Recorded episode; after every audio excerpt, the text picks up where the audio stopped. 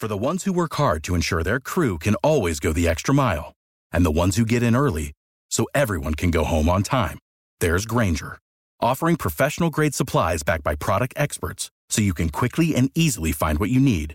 Plus, you can count on access to a committed team ready to go the extra mile for you. Call, clickgrainger.com, or just stop by. Grainger, for the ones who get it done. Good morning and happy Sunday, ladies and gentlemen. Yes, I very much wanted to say happy Saturday because that is what I'm used to. But happy Sunday, Brian Prudhomme, Dave Cook. It is the Northland Sports page. We got bumped today. Normally, we should get upset with whoever had the nerve to bump us a day, but Dave Cook, the people that had the nerve to bump us a day yesterday was us. Yeah, you and me. Uh, we uh, had uh, quite the hockey opportunity yesterday. We and, did. and uh, we were able to uh, call the Duluth East Coon Rapids uh, section semifinal. Semifinals. Yep, we're getting there. And uh, yeah, and so we decided to move our show to today in order to give Steve Pitoscia and his kids a little bit of due. Absolutely. It was well worth it for that crew. They advanced to the section final. They'll take on Andover on Thursday. Andover had a good day yesterday as well, dispatching of Grand Rapids relatively easily. Two of the three periods, at least, were very much their direction, not unlike the East game yesterday, too. Well, that tells you how good Andover is because, and I've said this a hundred times on the air and to you, there's one hockey team in, in our region, two hockey teams in Hermantown, that that don't fear anybody, and it's Grand Rapids. Like they win games they shouldn't, Right. Because they're just not impressed. Because they are the Halloween machine. Yep. And even And- though section playoffs are nowhere near Halloween on the calendar, they don't care. and so Rapids getting swat by um, Andover says Did a you lot just about invent a verb, or did I Did. not know Nope, that one? Nope, I did. I was gonna say, I- I hey, know that that- means today is just like Saturday. I was going to say, I know the Zwok family, athletically speaking, but I didn't know about Swacked or Zwocked. But Yep. either way, Yep. Andover did something to beat Grand Rapids. yeah, and handily. How about that? Better. Yes. Yes. And uh, so that that's got to wake East up. They got. I mean, obviously Andover is one of the best teams in the state, so East doesn't need a, a like a shaking, saying, "Hey, heads up." But if you thought, "Gosh, we're the number one seed," they just beat the devil out of Grand Rapids. Right, and I think that's kind of the debate because the one or the two, whether it be East or Andover, and they are the top two, I think if you would have seeded it the reverse, nobody would have argued with that either. The difference maker was they did meet once this year. East won that handily, to use your word again. Yep. But most pundits don't expect anybody to handle anybody else on Thursday. No, we'll see if there's some magic left in the old deck in Elk River, uh, and see if Andover comes up and and gets, uh, I don't know, shook up by the building. Absolutely. So section playoffs are here. 7AA is to the finals. 7A will get there after Monday. We've got another hockey doubleheader on Monday. We get to see Hermantown and Hibbing. That'll be at 5:30 Monday and roughly 7:30, meaning following that game, we'll have a good one Denfeld Rock Ridge. Yeah, I'm really excited about that game. You know, the Hermantown game probably go to chalk, right? But the uh, the Rock Ridge Denfeld game ought to be fun because the best player on the ice is going to play for De- for Denfeld, and Mr. Andy Larson. and so what we haven't seen is we haven't seen any kind of depth out of Rock Ridge. You and Right, I. I mean, right. the Troutwine kid we know about. Well, I was going to say we solid. saw them last year, but I don't know about you. I did the play-by-play of the game, so obviously I'm focusing on who has the puck. But in order to give you a synopsis of Rock Ridge, I'd need to see them again because I was enamored by the building up there last year. That's right. You're staring at the Yeah. shiny things. But uh, I mean, that team ought to be really good. You know, if you look at teams around I can tell you they're well coached. Well, not Granted, he's just- my buddy. Not just that, but they're pulling from two storied franchises, right? The Virginia team and the Eveleth team. And so it'll be interesting. Um, I think that, you know, Denfeld, again, when you have the best player on the ice, you always have a shot. Um, it'll be very interesting to see Rock Ridge.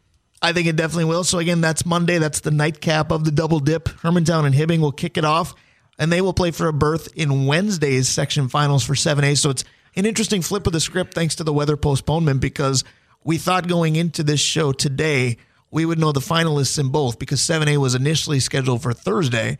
Thank you. And then 7AA, yes, you got a chance to get back to Arizona to call games instead. yep. But 7AA wasn't going to have finalists until today because of yesterday's games anyway. But 7A was initially supposed to be way ahead of them. So now it's going to be a pretty quick turn from semis to finals for the single A level. Yeah, so tonight I have the MIAC semifinals. You at have Mars. hockey all the time. We should have bumped in with the hockey song because you have hockey all the time. Monday we got two. Tuesday we got nothing. Wednesday we got a game. Thursday we got a game. And then if uh, if everything goes tonight, then I'll have another playoff game in the MIAC the end of Right. the week. Right. Welcome to your week. The only way we wouldn't have a game Wednesday is somehow if Denfeld and Hermantown both get beat. If it's a battle of the range for 7A, we wouldn't carry it. But I'm assuming one of those two, I don't know which one, will get there. Yeah, I would think I would think one of those two should get there. Yeah. Absolutely. So all of those teams trying to create unforgettable moments in their season. The quest to the X is definitely here. Speaking of unforgettable, I was a little bit relieved when we walked into Amsoil yesterday that people there actually acknowledged the show. They haven't forgotten about us, even though we're a day late this week, because we walked in the press box knowing we were preempting ourselves, and people said, Hey, where's the show? And we kind of said, Well, we're walking in, but it's a different sort of show today.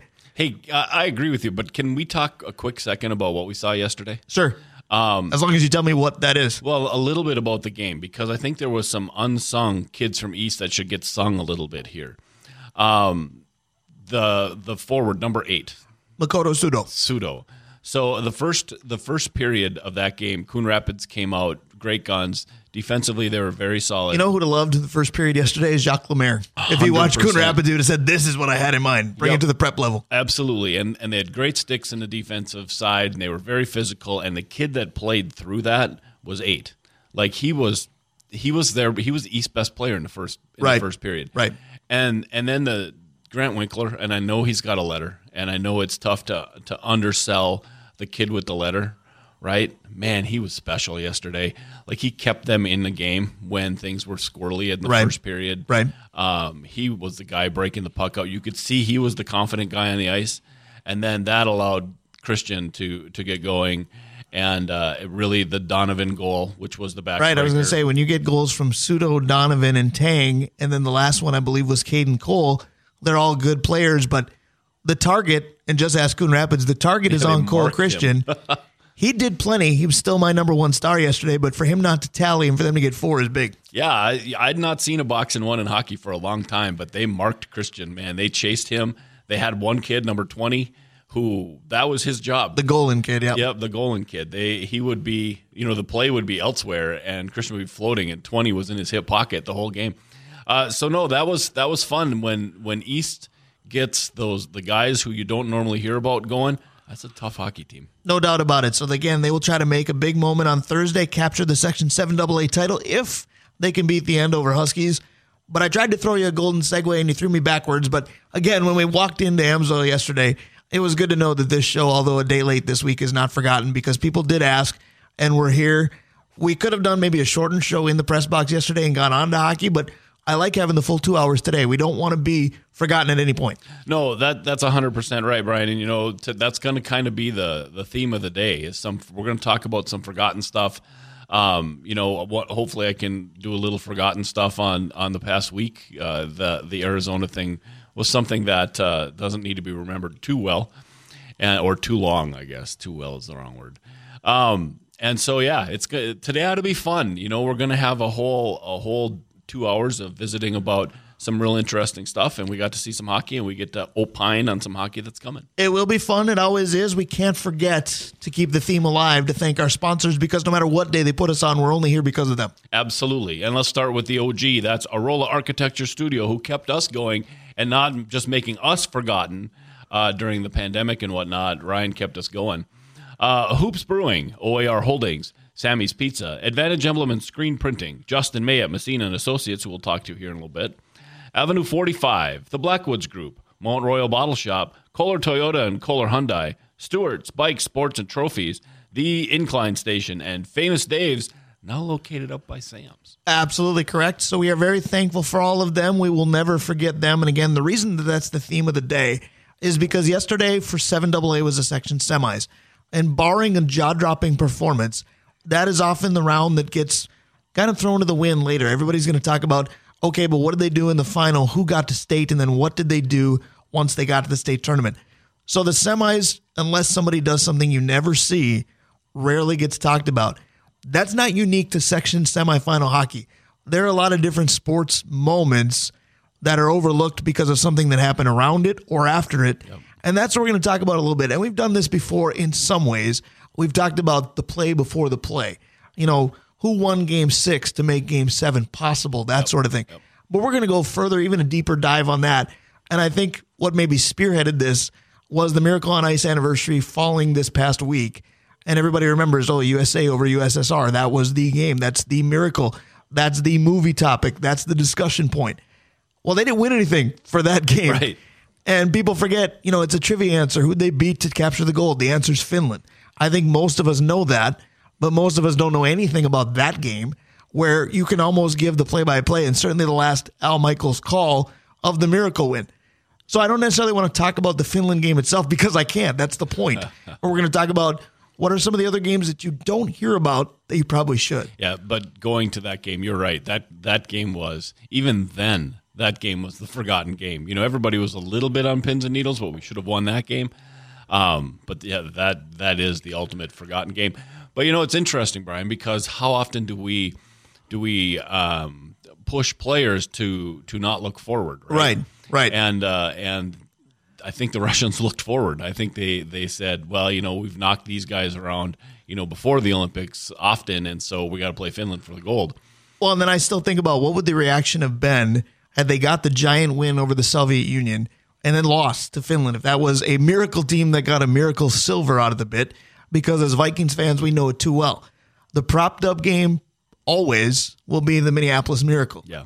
And then you think about the Philly Folly afterwards and nobody talks about it, but that's for different reason. Nobody talks about it because when you get pounded, you go, well, let's just not discuss that.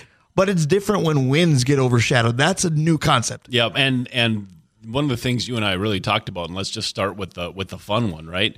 So the game before the 2009 loss to the Saints, you know, Yeah. we Dallas was like you had said the They other day. They were. America's team again. Yep, and everybody was just waiting to see Dallas and New Orleans, Right. And goodness gracious, Brett Favre went to Dallas and just wrecked Dallas. I was going to say Brett Favre and Sidney Rice said, you know, that's super cute. And Tony Romo might be popular now because he rambles on and on as an analyst, but the narrative on Tony Romo wasn't unlike the current Kirk Cousins one. What is he going to do with the bright lights on him in the Metrodome that day? It wasn't much. Yeah, nope, it wasn't much. And you're right. Tony Romo's reputation was like something good's going to happen until the end of the game, and Romo's going to do something. Right. Um, man, he gets a lot of play for a guy who wasn't all that good of a quarterback. Well, but again, that goes back to what franchise was he with? Because Yes, anytime yes, yes, Dallas has the opportunity to get propped up, they're going to be. That's how the national media works. And then you remember that game, I believe it was Buck and Aikman that were doing it. I'm not going to pick on announcers, but if Troy Aikman isn't going to sit there and tell you that he hopes Dallas does well, it's a little bit like me doing an East game saying, well, I hope Coon Rapids plays great. That's that's false. no, you do, but that doesn't mean that East doesn't run them, right? Isn't right. that what you They can be great. East would just have to be better than great. Yes, exactly right. So no, the um, that uh, that type of game, and and in particular that game, uh, is one we never talk about. I mean, I do because I was doing a hockey game, and every time there was any kind of break at all, I was dashing into the locker room to take a look. But Right. Well, what wasn't fair is in 09, I didn't know you yet. Otherwise, I would have taken care of you with several text messages. that's correct. Back then, I probably would have just unplugged the phone and put it in the car. Right. Who is this do that guy that, keeps telling me everything? Exactly. OMG. um, but the uh, the uh, that that game is one of the one of the ones that you you get a chance to overlook. I think that one game that we overlook in the '87 is the Niners game. See, now I would have said the opposite. It's interesting that you have that point, and I'll let you make it in a moment. But I was going to back up further and say everybody talks about the Niners game because that's knocking off who should have won. That's basically ending Montana's dynasty life and Anthony Carter's ridiculous day. Yep. I would say people forget about the game that even got them there because New Orleans was kind of the darling, and Bobby Hebert and company got stomped by Minnesota. But if you think it's the Niners, I'll listen. Go ahead. Yeah, I think it is because of what you said. We beat the Darling, Yeah. right? And then we got into the next game, and we still talk about the game that got them there. And then, yes, we we did do the unimaginable, right? But we always talk about the one and forget about the other because then we're in the championship game, which we should have won um, against against a Washington team Right. that gave us the game. Well, and again, how much of that is the factor? We don't talk about certain things because it ended with a loss. Maybe again, the Washington miracle game on ice is talk about. right, and that's the that's the other close title game loss yep. with the Saints and the Falcons. Yeah, it, that's why there's a big brown mark between the two and the zero on the Vikings jersey because Darrin Nelson took a football right in the numbers, Right. and uh, didn't hold on. Well, and some of it is just the simple fact that because of the heartbreaking loss that followed, do you not remember as well the win? Because, you know, the Atlanta season, the 98, wonderful season, except for how it ended. Nobody seems to remember, except for sports nerds like me, that they pummeled Jake Plummer and company, the Arizona team that, you know, I believe it was Corey Chavous and uh, Aeneas Williams said, we're going to shut down Carter and Moss. And they went, really? Yeah, right. Well, those are two pretty short guys trying to. Right. Shut, I mean, Good, if I remember good cover right, guys, but that's it. if I remember right, Williams was five nine, Something to that order. effect. Yeah, that's a tough. That's a tough. Moss is a tough get for that. Um, but you know, even the even the the the forty one donut game, who They beat a good New Orleans team at home the week get there. before. Yeah, Yep. and and I couldn't even tell you who they beat before because the donut game was such a I a think, large thing. I think, and here's a forgotten guy that had a decent short career. I think that New Orleans team that they beat in Minneapolis had Aaron Brooks at quarterback. Oh yeah, that's right. Aaron Brooks is a guy that could throw, right? And that reaction is the perfect theme for this segment because it's, Yep. oh, yeah, that's right. That's the idea. How many wins or losses, if you want, but this is Minnesota. Losses get the focus. We get it. How many wins got forgotten because of some major game that that is known for? Because I'm going to switch to baseball because we've only got about 10 minutes. Did the fact that 91 is arguably, and for me, it's not even arguably, but I'll say that just to satisfy people. The fact that 91 is arguably the best World Series ever, did it overshadow everything about 87? Nobody talks about that Twins Cardinals series except for the fact that it was first and it was fun, but game by game, we don't give that analysis. No, no, we do not. And and you're right because in the in the Atlanta in the Atlanta in that series, the the game that I think it's uh, completely underrated is the first game in Atlanta Okay. where you know Chili had to play. But see, now look what you did. I just talked about 87 and you jumped to 91 right away. You're playing into my hands. right? No, because we don't talk about that game where the the Twins were just discombobulated. Yeah, where Chili Right. Davis went yard off Alejandro Pena and got him back in it. Yep, exactly right. But that 80 the 87 game, the 87 series were such two different styles of ball. You know, the the Whitey ball versus um, you know, Tom Kelly's uh, ball game where we also had power and skill and, and everything all over the place. You had 430 home run guys, and back then that was a ton. Yeah, and the Cardinals had a bunch of runners and Jack Clark. Well, and all their guys were hurt. Jack Clark didn't really play in that series. that's and Terry. Pendleton was about 75%. That's true. But we you when know you're starting game seven with Joe Magrane, something went wrong on your roster. Yeah, but they kind of that was they they were pitched contact before that was cool, right? Yeah. Because John Tudor was their guy. Newsflash, it's not cool now either. Well, we got it now. You Right, better we sure it. do. Um, no, the uh, that Cardinal team, like you said, was a little beat up, but they were still going in a prohibitive favorite to win that World Series. And we always remember like the Hrbek Grand Slam. Um, but there were games early uh, in that that were you know up in the air, and when our I mean our catcher wasn't great, and to have the Cardinals with all that speed, uh, we just somehow got through it. I think that's fair. I think game one gets overlooked because the Twins, nobody knew, you know, who are these guys? They can't win a game on the road, which they've proven. Even in winning World Series, they didn't do that either. But when Dan Gladden hit a grand slam early and they beat St. Louis 10 to 1 in game one, mm-hmm. people are like, whoa, wait a minute. Is this team really going to get this done? And they did. A little bit of mystery because it goes seven, but some of those early games, you just shrug them off. You Unfairly, I think. You just made a good point. You want to know a forgotten player for the Twins? Dan Gladden? Dan Gladden.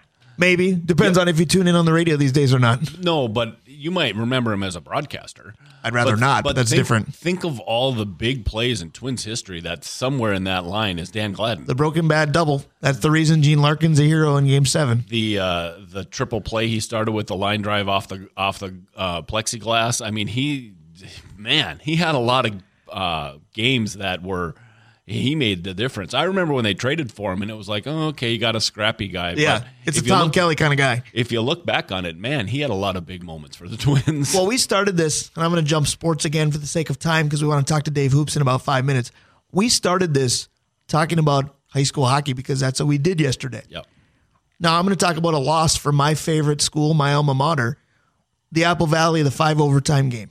Okay, that was in a semifinal. Yep. I could not tell you unless I go look it up who Apple Valley beat to win the title the next day. Yeah. Because nobody talks about that game unless you live in Apple Valley or went there. Yep. Well, and and as somebody that's followed, you know, Marshall forever, um, you know, we talk about the Hermantown championship loss. We never talk about the fact that Marshall took kind of took St. Thomas, who was Right. the number one team, Right. to the woodshed. Yes. In the game in the game before that to get to that championship game, and so uh, we do miss out on those on those big games that get us places. Well, and even in 95 when Duluth East did win the state championship. Now, I remember Spiar's penalty shot. I remember Matt Cullen being on Moorhead. I remember the final. But I went there and my friends were on that team. I would think the masses remember Duluth East in the first round, ending the Jefferson dynasty. Yes, and that you know it's really sad to look at Bloomington hockey now, Right. Um, because at one time, if it wasn't Jefferson, it was Kennedy coming at you. But uh, actually, that sounds like a weird American history thing. But um, no, the that that East team and that I mean that Jefferson team was the team that kind of chased Burnsville's run that they had with Osiki and and that group, and so to end the Southern Metro um, was a big deal back then, right? Because that those two teams dominated for a decade. I just think it's so interesting, and that's the point of this segment. Is you know, overlooking losses is one thing for us to say. Well, we try to turn a blind eye to forty-one donut. We try to turn a blind eye to Philly Folly, all that stuff. I get the reason why. I'll also say this: we're terrible at it. We don't turn a blind eye to it at all. It comes up with every sentence possible. Constantly. But it's interesting when a big win happens, even if there's nothing rewarded for it. You talk about the year. You say, you know, 91. You say 87. You say a year that something happened, and you go to that one win, even if it's not the big clincher. I'll even say with 91 as the benchmark, do you think, and I'm open to either answer, do you think more people talk about Kirby's game, which was game six, or Morris's game seven? The easy answer would be game seven because you don't win anything if you don't win that. But which one do you marvel at a little bit more? I think Yeah. that's a tough question to I answer. agree, but you know what we don't talk about as well is the fact that they beat a team that they never ever beat to even Toronto. And that And Toronto, they won it in Toronto. They clinched that series in Toronto. You could do the same thing in 87. Detroit should have pummeled them, and they didn't.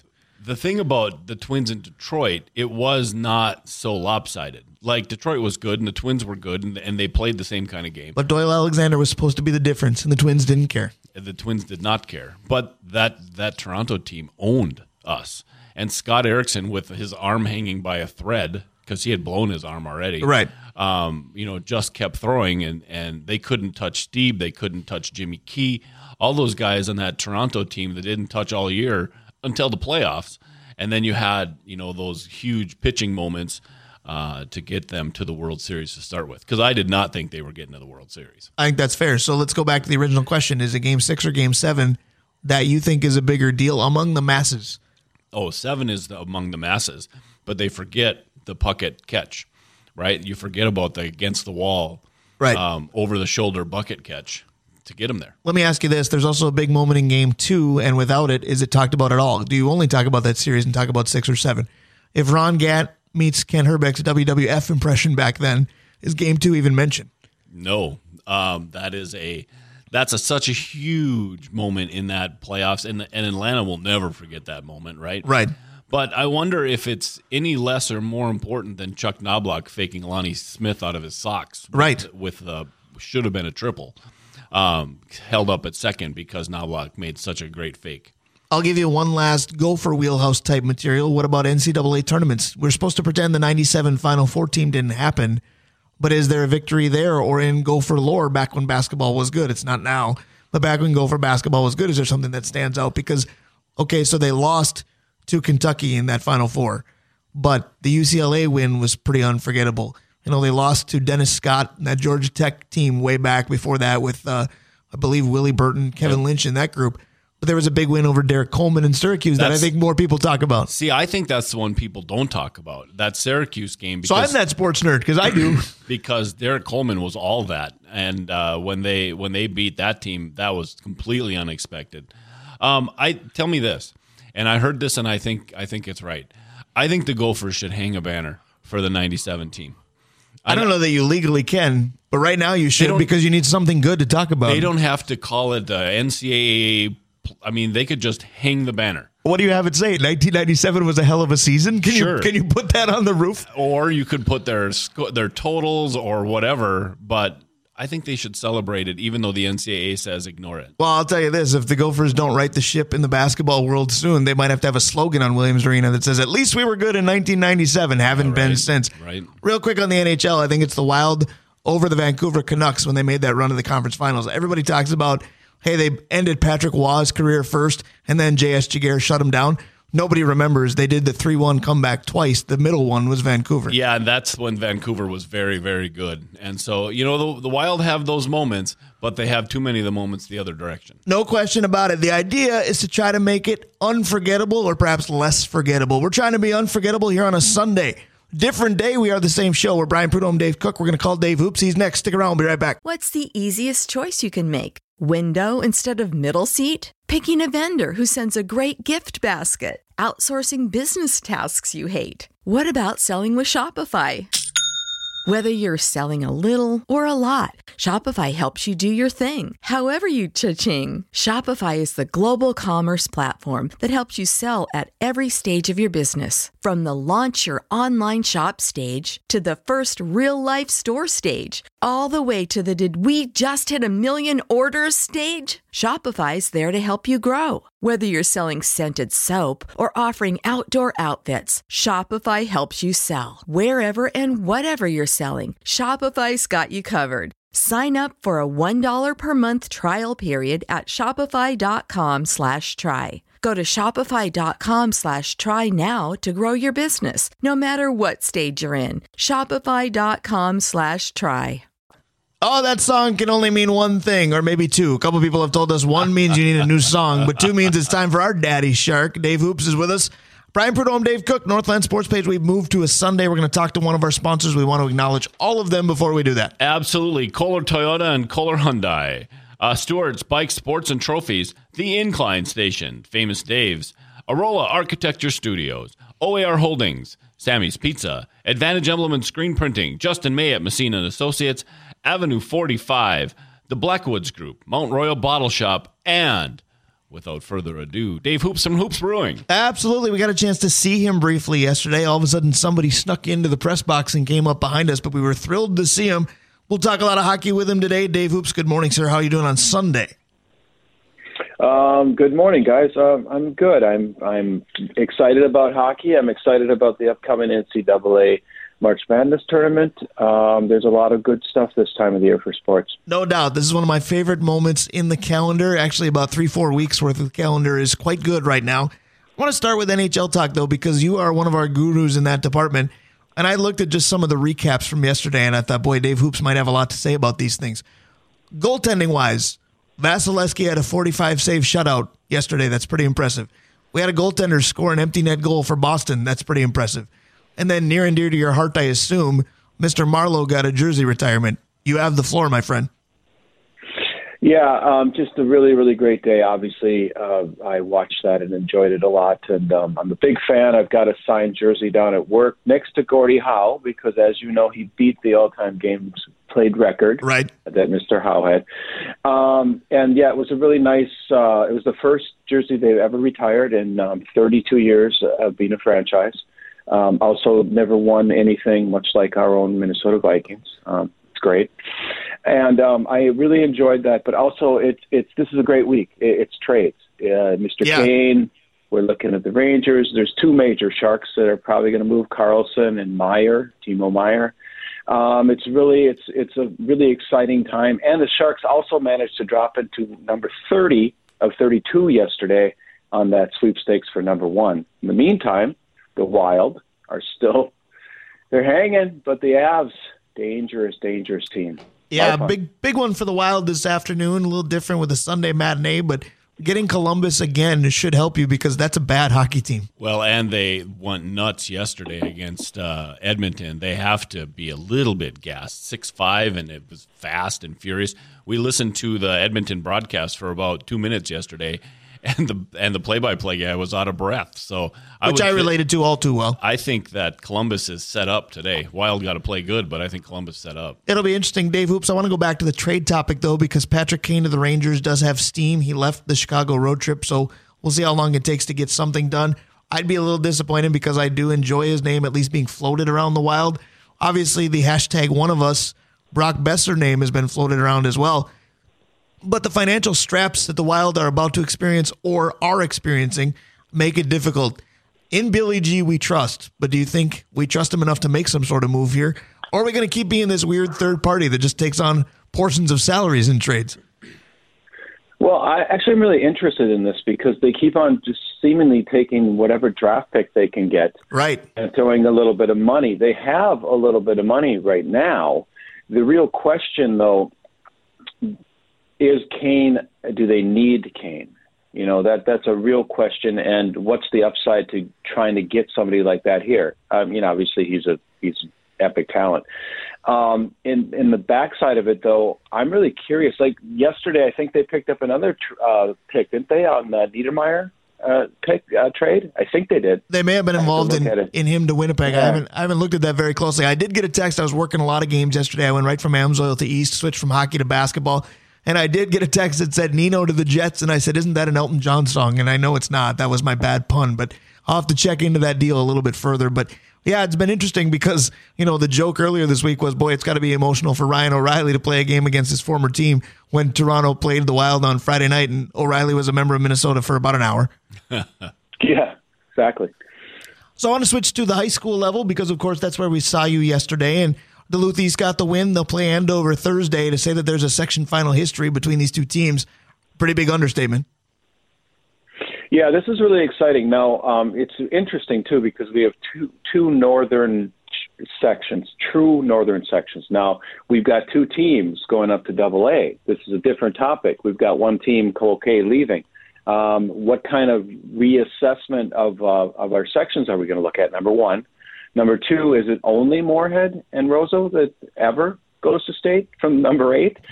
and yeah, I mean that's the real question. And number three, obviously, I'm going to be picking the Hounds, and um, I'm really excited. I'll be going, as I always do, to the tournament with Fenn. Um, for those of you that really would love to go to these games, it took me 11 years to be on that list, like Packers tickets to own. I was going to say that's Minnesota's version of Lambeau. I like it. Go ahead, Dave Cook. Yeah, no, you know, Dave, Dave, the team you're forgetting is Bemidji. Bemidji's the third team that goes. I don't know if anybody else Okay. goes, but there, there Yeah. you go. There's your three teams. Thank you. Yeah, I was wondering, and also what will happen now. Um, I don't know, know that we're going to get that into it, but I was, um, well, I don't know, shocked and uh, deeply into the article that I read this weekend, which I'm not sure if you want to touch that or not. That's up to you, boys. But it is a really controversial time of the year up here for these games. Um, and uh, you know, also Jerry Burrow picked East to win. Now I don't know how much credit we're going to give him on that, but I, um, as always, like you just mentioned, forever and ever, Amsoil will be the other team's kryptonite, right? That's the deal. Let's hope, but I still think the funny controversy is that people think that there's a home ice advantage for Duluth East in those games. I'll tell you what, going into yesterday, Duluth East had played as many games this season at Amsoil as everybody else there, so that theory needs to die. As far as the article that you read, I'm going to stick to my tweet because my tweet said there are certain things in this world that it's not worth expressing your opinion on because you know both sides and the emotion gets too high and it doesn't change anything. So I'm going to head and leave that there. But Dave Hoops, I've had a lot of questions for you, but Dave Cook always has the good ones. I'm going to pass the torch. Yep. All right. So I was uh, in Arizona. They were talking about some coaching changes and whatnot, and it, and it brought this question to mind because I think it shows our our different generations here. I'm gonna I'm gonna say the, a phrase, and I want the first name that comes to your head. Right. Head coach. We're doing word association. We're doing In the first case. the first name. Yep. No. In the name of the coach that comes to mind first. Uh, Bill Cowher. I Okay. sorry. I, I I wish he was still coaching. And it doesn't matter what sport. Does not matter what sport. Geno Auriemma for me. See, I thought that's what yours was going to be. Yeah. See, and, and so because of when I grew up and who I paid attention to, it's still Bear Bryant. Like, isn't that weird to think when they say, you know, who's the coach? I still go to Bear Bryant. And that's because my dad went to Bear Bryant. See, and I go to Geno because I'm not trying to be different. I'm not trying to be cute. It's just he put a sport on the map by himself, and he has such deep thoughts about life in general that doesn't relate specifically to his sport. That when he talks, I listen. Now I know he's had some controversy around his rivalry with South Carolina. UConn's a little bit down. When you're down and you're losing three, four games, I'm on your bandwagon. Yeah, I just think it's interesting how the phrase head coach and somebody pops in your head. Yeah. And and that was the purpose of the Well, we did a topic a long time ago. If you played said sport, who would you want to play for? And I'm not going to get into gender identification, but we said NCAA basketball, and I said Geno, even though I couldn't have. yeah, no, and and that's that's right. Like if you wanted to play basket NBA right now, wouldn't you want to play for Cheryl? Yeah. Yeah. Really, I would. I mean, yes. All right. So this one's going to be a little different. All right. So we talk when when we talk in general about the hardest thing to do in sports. We talk about hitting a round ball with a round bat. Right. All right. So let's get baseball out of the picture. Guys, what's the hardest thing to do in these three sports? Let's start with football. Think about the game. What's the hardest thing to do in football? Wow. Dave Hoops, as a former player, I have to let you go first because uh, I don't have a lot of insight as far as on the field, but I've got some opinions as a broadcaster. But the floor is yours. Well, I'll tell you what the funnest thing to do is it, it's hitting people. Boy, that is just the best thing ever. But I would I would say um, place kicking. Like none of us uh-huh. know how to do that. Yep. I think that's really difficult. I would agree with that because there are literally specialists for it. It's not one of those plug and play positions. I also think proper execution of a screen pass is looking harder and harder. The way the oh, that's linemen have to time them their way of getting downfield. You know, I guess for the Vikings, I've seen it executed so poorly at times, but then at the times that it looks great, it looks great. So you go, this must be really difficult. See, I think it's man corner. I think a cornerback who's in man against these super receivers that we have now. I mean, it's almost impossible at times. Well, I think if you go by the favorite team that you watch for the Vikings, it's anything defensively tackling, covering, pass rushing, being in position, having the right number of men on the field for when Chili was in charge, offensively. All right, basketball. Dave Hoops, go ahead. Well, um, okay, probably executing a perfect alley oop because um, none of us can do that. The three of us. Um, and number two, that timing and everything else. I would say not traveling, but they don't call traveling. So uh, I'm going to go with that one. I think the difficulty depends on the focus obviously put on it. Maybe this is part of the game changing, but I think a proper box out is more difficult maybe than it used to be. And it could be because the game has become who can shoot threes the best and the old adage of long shots, long rebounds.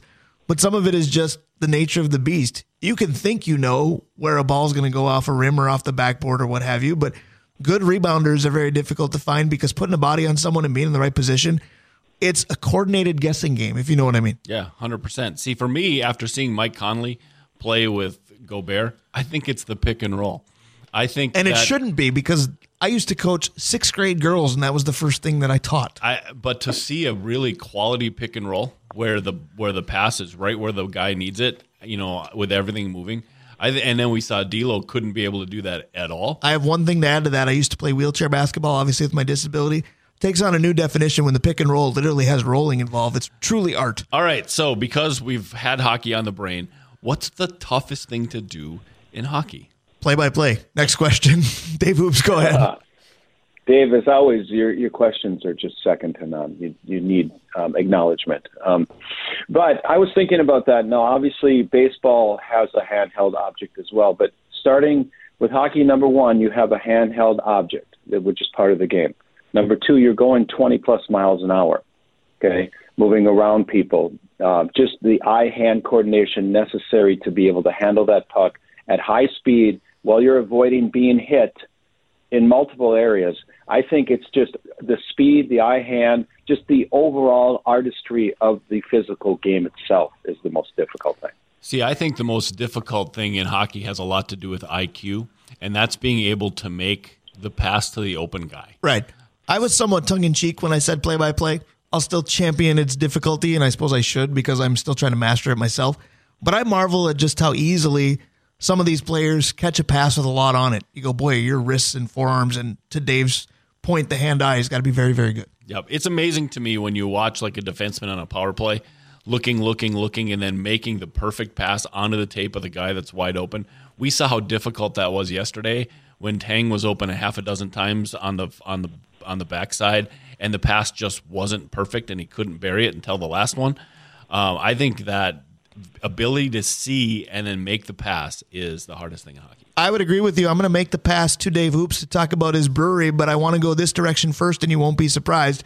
And Dave's son might be upset with me, but Wednesday is March Oh, 1st. that's right. That means speed dating is coming to a head once again. I've seen billboards for it, I've seen social media promotions for it.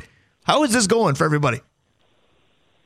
Uh, it's going great. So it's kind of exciting that you're, you're serving that up because I want to mention first tomorrow we start weekly trivia. Nice. Um, first time we've ever had it. 6:30 p.m. Um, it's free and uh, prizes and all kinds of fun will be had. Number two, yes, Wednesday night before you go watch some hockey down the street, um, we will have speed dating, and it's um, there's excitement. That we fill up all those big tables, which is remarkable to me, and people seem to have a really good time. Well, I think it's perfect because you said before you go watch some hockey, do some speed dating. If the speed dating conversations go well, that's the easy close. Hey, you're going to want to go watch some hockey tonight. Seems pretty easy for me. Oh yeah, it, it's going to be great, and um, you know, obviously, I'm going to be rooting hard for our our boys from the West Side. So let's see what happens. Um, um, in the meantime, though, we also have some really fun things going on. You guys know this, um, but the public may not. We are sponsoring a Bonspiel, Yes. which is day three. You took my next Um, question, but go ahead. Oh, sorry. That's okay. Um, it's down at uh, it's at the curling club, and we're very proud to be doing it. And um, our team is playing right now. Nine thirty start. Um, the winner of that game will be in the championship. Now we cheat. Um, there's a young man named Plies. I, I don't know what. Yeah, he does he's okay. McDonald's. Yeah. Yeah, yeah. But anyway, so we he's uh he's taking care of uh of, of our boys helping out. And so if they win, they're playing in the championship today at 12:30 and it's been a, re- a great weekend. We have teams from Silicon Valley, from Canada, 40 teams uh just really really uh grateful that we got to do this. So that was really fun. And then beer, real quick. Yes. Uh, the good stuff. Pears coming back. Yeah, Dave. Nice. pear. Um, number two, I like to talk about how everybody's making really nice hazy beers that are really popular. Well, there's an original hazy, the OG of hazy beer is called Hefeweizen. Yes. Been made in Germany. Yeah, 1,300 years it's been made in Germany. Well, the very first batch we ever made at Hoops Brewing was Hefeweizen, which we make year round. Well, we just brewed our 500th batch of beer, which we'll be releasing in, I don't know, a couple weeks, which is Hefeweizen. That's pretty so, cool. um, pretty exciting. Yeah, so there's a bunch of fun stuff right there. You do always have a plethora of good stuff. I'm going to end our segment today with a slight anecdote. I'll make it quick. As you know, I'm involved in the hockey community, but before that, I was much deeply, much deeper involved in the basketball community, and that kind of continues as I share them both now. There's a basketball coach that I am dear, dear friends with, and she had heard me rave about cherry ale for about a year and a half. And yesterday, she went to two of the same events that I did, going to the East hockey game and going to the East basketball game. But in between, I went and worked a JV game. And in between, she went to Hoops Brewing and had her first cherry ale ever. I'm just going to tell you, you've got another huge fan of that wonderful beer. Oh, thank you. I, I really, really, uh, even though I'm not sure if we'll do that second batch like we did this year in the future, we've had a bunch of people uh, say that this week, including a bunch of curlers. So, um, yeah, we're proud of the fruit beers we make, and the cherry beer especially. Door County, same suppliers for 20 years. Wonderful farmers, great people. Yeah, really cool. Well, I'll tell you this if making the second batch of cherry next year becomes up for debate, if there's a certain radio show host that can have any influence at all, let me know. I'll have some words with you. Uh, yeah, well, I know what you're going to say. You always know what Um, I'm going to say, but these segments are fun anyway, Dave Hoops. We totally appreciate you. Let's talk again in a week, my friend. We'll have state tournament participants to talk about. Yeah, it's going to be great. Thanks so much, guys. Have a great rest of the show. Thanks, you Dave. as well. Have a wonderful Sunday. We are doing Sunday Northland Sports Page, day late, but still a fun show. The fun continues with Justin May. Stick around. We'll be right back. And we're back on the Northland Sports Page, bringing it to you on Sundays instead of Saturdays. We built this show initially for Saturdays, but we are adjustable, especially when we preempted ourselves with a little high school hockey yesterday. Yep. But again, the switch of show times doesn't always benefit everybody. We couldn't reach Justin May, so we're going to tackle things for him today. We'll give him a shout out along with all our sponsors. Yeah, in fact, let's start with him. You know, Justin has been a great uh, supporter of our show, and he picked up uh, the games now too. We I see that uh, he Yes. is now a sponsor of high school hockey, so he's really, I mean, involved in, in everything. He has a do. community imprint without a doubt. Yeah, and we were talking. We've talked for the Blizzard tour. I mean, Justin's really involved. Avenue 45, the Blackwoods Group. You know, I believe they still have some openings over the over the hot season, shall we say, uh, at the Moorish Room, at at the Ballroom. You know, and I'm sure some of the other locations like Proctor has the meeting room as well. Blackwoods Proctor. I'm sure they've got opportunities uh, there as well. Um, Brian, you know the number right offhand. You should give that. I will do that. I'll give you the other sponsor opportunities to give them a right, shout out fantastic. first. But you are going to want to give Jax a call. I've got that number ready when you're ready for me. Uh, Mount Royal Bottle Shop, uh, Kolar Toyota and Kolar Hyundai. Uh, you can reach them at kolartoyota.com and kolarhyundai.com. Stewart's Bikes, Sports and Trophies, The Incline Station, Famous Dave, and their new location up in Hermantown, right by Sam's Club. Arola Architecture Studio, Hoops Brewing, we just talked to Dave a second ago. OAR Holding, Sammy's Pizza, Advantage Emblem, uh, and our next guest, Justin May. But Who is not going to be a guest Right. today, just in Oh, spirit. jeez, so oh, we want man, to, David. so we want to give you a shout out, Justin May. If you'd like to contact him for all your housing needs, you Please can do, do. it at area code 218-310-9559. That's the Justin May number, but you wanted the number for Jax at Greysolon from me as well. Because the Blackwoods group really has these opportunities. And you know, I forgot about the Proctor room. I don't know how many times I've had a big event in Proctor at Blackwoods as well. So there are opportunities all over the region with Blackwoods, uh, with the Blackwoods group. And yeah, let's talk about Jax. Absolutely, Jax. I can tell you that she helped put my wedding together way back in 2013. She's meant a lot to my wife and I. The staff at Greysolon overall is excellent. Colin Flaherty is one of the best friends that I've ever made in this town, and he will recommend wholeheartedly to call Jax. And I didn't want to interrupt you, Dave Cook, because I do it so often during the show. So I wanted to wait till your sponsorship soliloquy was done. But give Jax a call. That number is 218 722 7466. And again, we're throwing phone numbers out like candy. Justin May, normally his segment, 218 310 9559. So plenty of good people in this community to contact to tackle any kind of needs you have. Well, and and last week before we left, uh, before the snow Mageddon, uh, we had uh, some beautiful weather, and Justin says beautiful weather starts bringing houses on the market. So yeah, if you're looking, it might be time to call him. So here's the question Would you consider today beautiful? Because I would say no, but it's improving some, but maybe. We can be hopeful. We can be optimistic that he couldn't get his phone because he's busy already, even on a Sunday morning. Yeah, hundred percent. And yes, I do consider today beautiful.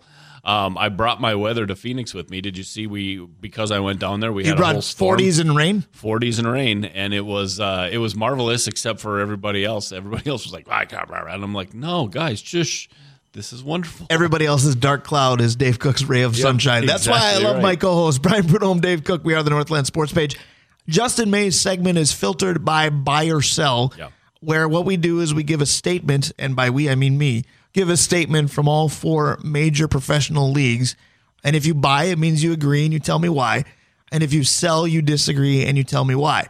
So now you're going to play the role of Justin May and at least give me the order, and then we'll bandy about our opinions on each. Yep, let's start uh, spring training fired up. Let's start with baseball. All right, spring training. We'll have more on this in hour number two. We hope to get a Twins fan from Twins Daily who is in Florida to give us a little more insight to the Twins. But last week, we had a spirited conversation about the extra innings rule and will it ruin baseball? Will it help baseball? What will it do? Now, as spring training games have started, I'm far less concerned about that.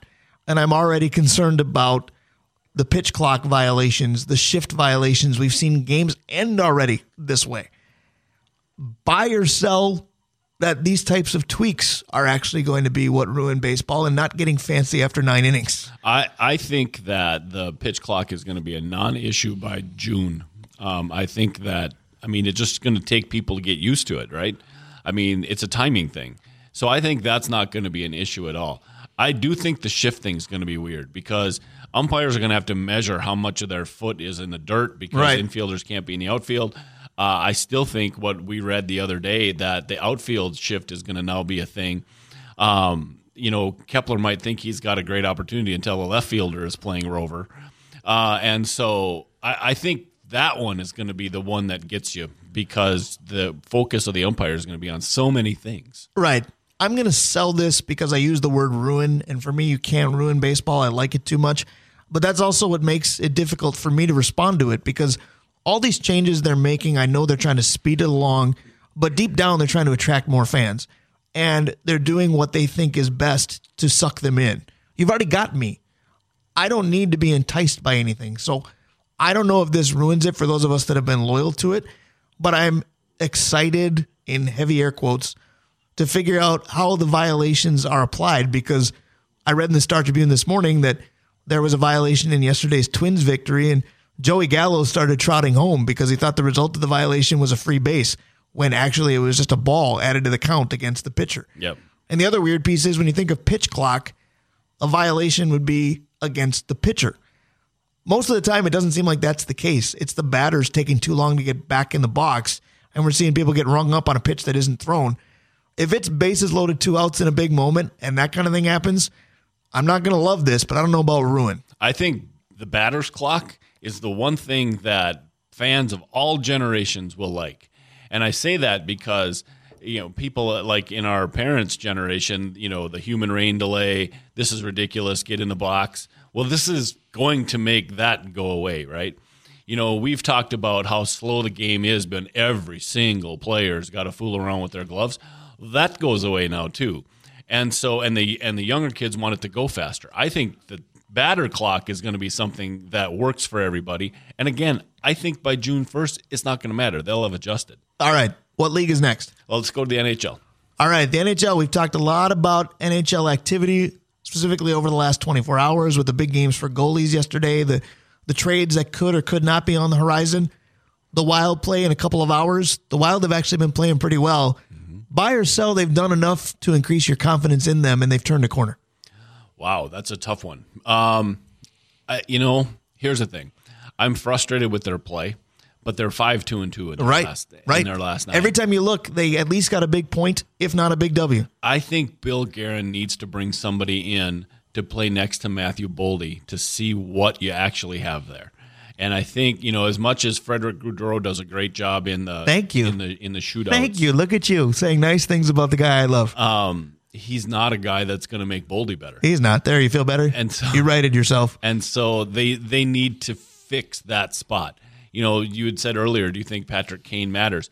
If if they were to get Patrick Kane and sit him with Boldy, yeah, I think that he matters. I think they need to get somebody that Boldy can play with and put up big numbers. I don't know if they'll play together, but I think the bigger likelihood is Brock Boeser because all you're hearing about is Brock Boeser's agent actually reaching out to Billy saying he wants to be here. You don't get that everywhere. No, but they got to find somebody to take next year's contract on. True. Because they don't have that kind of money. Well, reach out to Toronto and Boston and all the guys we've been yeah, helping in terms of us, salary man. here you recently. Yeah. Give them a little promissory note or whatever the case may be. I owe you. I'm going to buy that they've turned enough of a corner, but my reasoning is very personal. I'm a rarity although you are right there with me in that we love basketball and we love hockey, and most people pit it as a rivalry in this state. I need to champion somebody at the pro level right now. And my choices are the Wolves or the Wild. And the Wild are in this thing and playing well. They're inconsistent too, but the Wolves, when it comes to inconsistency, they say hold my beer and set the bar for everybody. And yeah. if there's somebody I want to dedicate time to right now, it's the Wild. You just don't know what you're getting with the Timberwolves. And really, you can look at the team they're playing. And if they're playing a good team, you're going to get effort. And if they're playing a bad team, it's like – you know, we talk about it with high school teams all the time. You know, you throw your helmet on or your jersey on the ice and you think you're going to win. Well, the Timberwolves seem to do that against lesser teams, and it's just not how it plays. It was what we were hoping Conley and Gobert, and then to a lesser extent, Conley was going to fix, and they still are. It's like, oh, hey, Washington's coming. We'll see you tomorrow at practice. All right, so we morphed that into an NBA discussion. Would you like to go there next? Yes, yes, let's go. There. All right, my buy or sell has to do with last weekend's slam dunk contest. Yeah. Mac McClung Go ahead and Google it. He won the slam dunk contest. He has played in two NBA games in his career. Buy or sell that the NBA should stop letting non All Star selections participate in these. Bear in mind, your guy Zach LaVine never would have won then. Okay, so Dad and I way back used to say the dumbest thing about the Major League Baseball uh, All Star game is that if you had a couple of good at bats, you were chances are you're going to be in the All Star game because they only picked on half a year. So, in order to stay true to that, I have to say, yeah, we need just to have the All Stars uh, do that, or maybe you have to put a minutes limit on it, but you can't have somebody like then Forbes, the guy that the Timberwolves cut, and then he got in trouble. Yeah, he was a he was a three point master specialist, right? Yeah. So why wasn't he in the three point contest, right? And so I think we have to avoid that because it minimizes, I think, the the um, uh, players in the All Star game, and I think you could do the the Future Stars game, and anybody in that one could play as well, or go for the dunk contest as well. I'll buy that as well because the problem is we aren't getting the best of the best wanting to do this, and I'm not about forcing them to do it. But would I rather see Mac McClung or LeBron James in a dunk contest? You know, I'd like to see Steph Curry do what Larry Bird did so many times and say, "I'm the best three point shooter in the game. Let me go out and prove it on the All Star weekend too." Yep. The All Star weekend is supposed to showcase the best players let those competitions do the same thing. Agreed. I mean, it's it's fun because Mac McClung basically went viral, but for how long? Yeah, and, and I mean, good on him, right? I mean, that's that's fantastic. But again, the All Star weekend should be an All Star weekend. All right, so we're closing with NFL, and I know as I give this to you on the surface, it sounds preposterous. So have that in your head going in. There are three quarterbacks that are going to be at least tepid commodities, depending upon decisions, in this offseason Lamar, Rodgers, and Carr. I'm going to pretend Lamar's just going to go back to Baltimore because that's what I think. We'll see, but that's what I think. Preposterously stated, buy or sell, you'd rather have Derek Carr right now than Aaron Rodgers. Well, it depends on the team. Um, Okay. If, if I have a young team, I don't want anything to do with Rodgers. Um, and that's why you know I've been saying the guy who can put the Jets over the over the top is Rodgers. I think they go with Carr because I could see Rodgers going in there and ruining some of their young kids. Right. Because that's kind of what he was doing at the end in Green Bay. Now, once the kids got better on their own, he was in, but he man, he could have wrecked those receivers early in the season. I I think that Rodgers though in um in in in Vegas, as long as Josh McDaniels realized that the real coach in Vegas then would be Aaron Rodgers, um, I think he's got his buddy. They're a veteran football team. I think him in Vegas would make Vegas really tough. Well, that's the interesting piece. You bring up a lot of them because Derek Carr is younger. Neither are young, but much younger is Derek Carr. Derek Carr wouldn't come to your team wanting a list of demands, calling all the shots, but he wouldn't come with the talent level either. There's no question Aaron Rodgers is the better quarterback. Right. Maybe the measuring stick is Davante Adams because they both had him. And Davante had a monster season this year, but Derek Carr, even with that weapon, still got benched. Yeah, Derek Carr's problem is what he came into the league with, and Derek is- Carr's problem is between his ears. Right. He doesn't handle pressure. He never has. He didn't in college. That's the reason he wasn't a first round pick. Is that if you put pressure up the middle on him, he panicked, and and he still panics. And you know when the Raiders gave up pressure, he was a, he was kind of a mess. But you know the Jets, they'll have to draft a little offensive line, but their tackles are good, uh, and their receivers are good. I just think he's a decent foot fit there to get over the edge because uh, not unlike San Francisco, to be honest what they need is they need a healthy quarterback that doesn't make stupid plays, and I think Carr will be that guy. I'll part with a statement that nobody will like. All of a sudden, it makes having Kirk Cousins not seem so bad, does it? Right. That is buy or sell. If you'd like to buy or sell anything involving your home, do it with Justin May at Messina and Associates, 218-310-9559. We'll stick around. We'll be right back. Without the ones like you, who work tirelessly to keep things running, everything would suddenly stop. Hospitals, factories, schools, and power plants, they all depend on you. No matter the weather, emergency, or time of day, you're the ones who get it done. At Grainger, we're here for you with professional grade industrial supplies. Count on real time product availability and fast delivery. Call clickgrainger.com or just stop by. Grainger for the ones who get it done.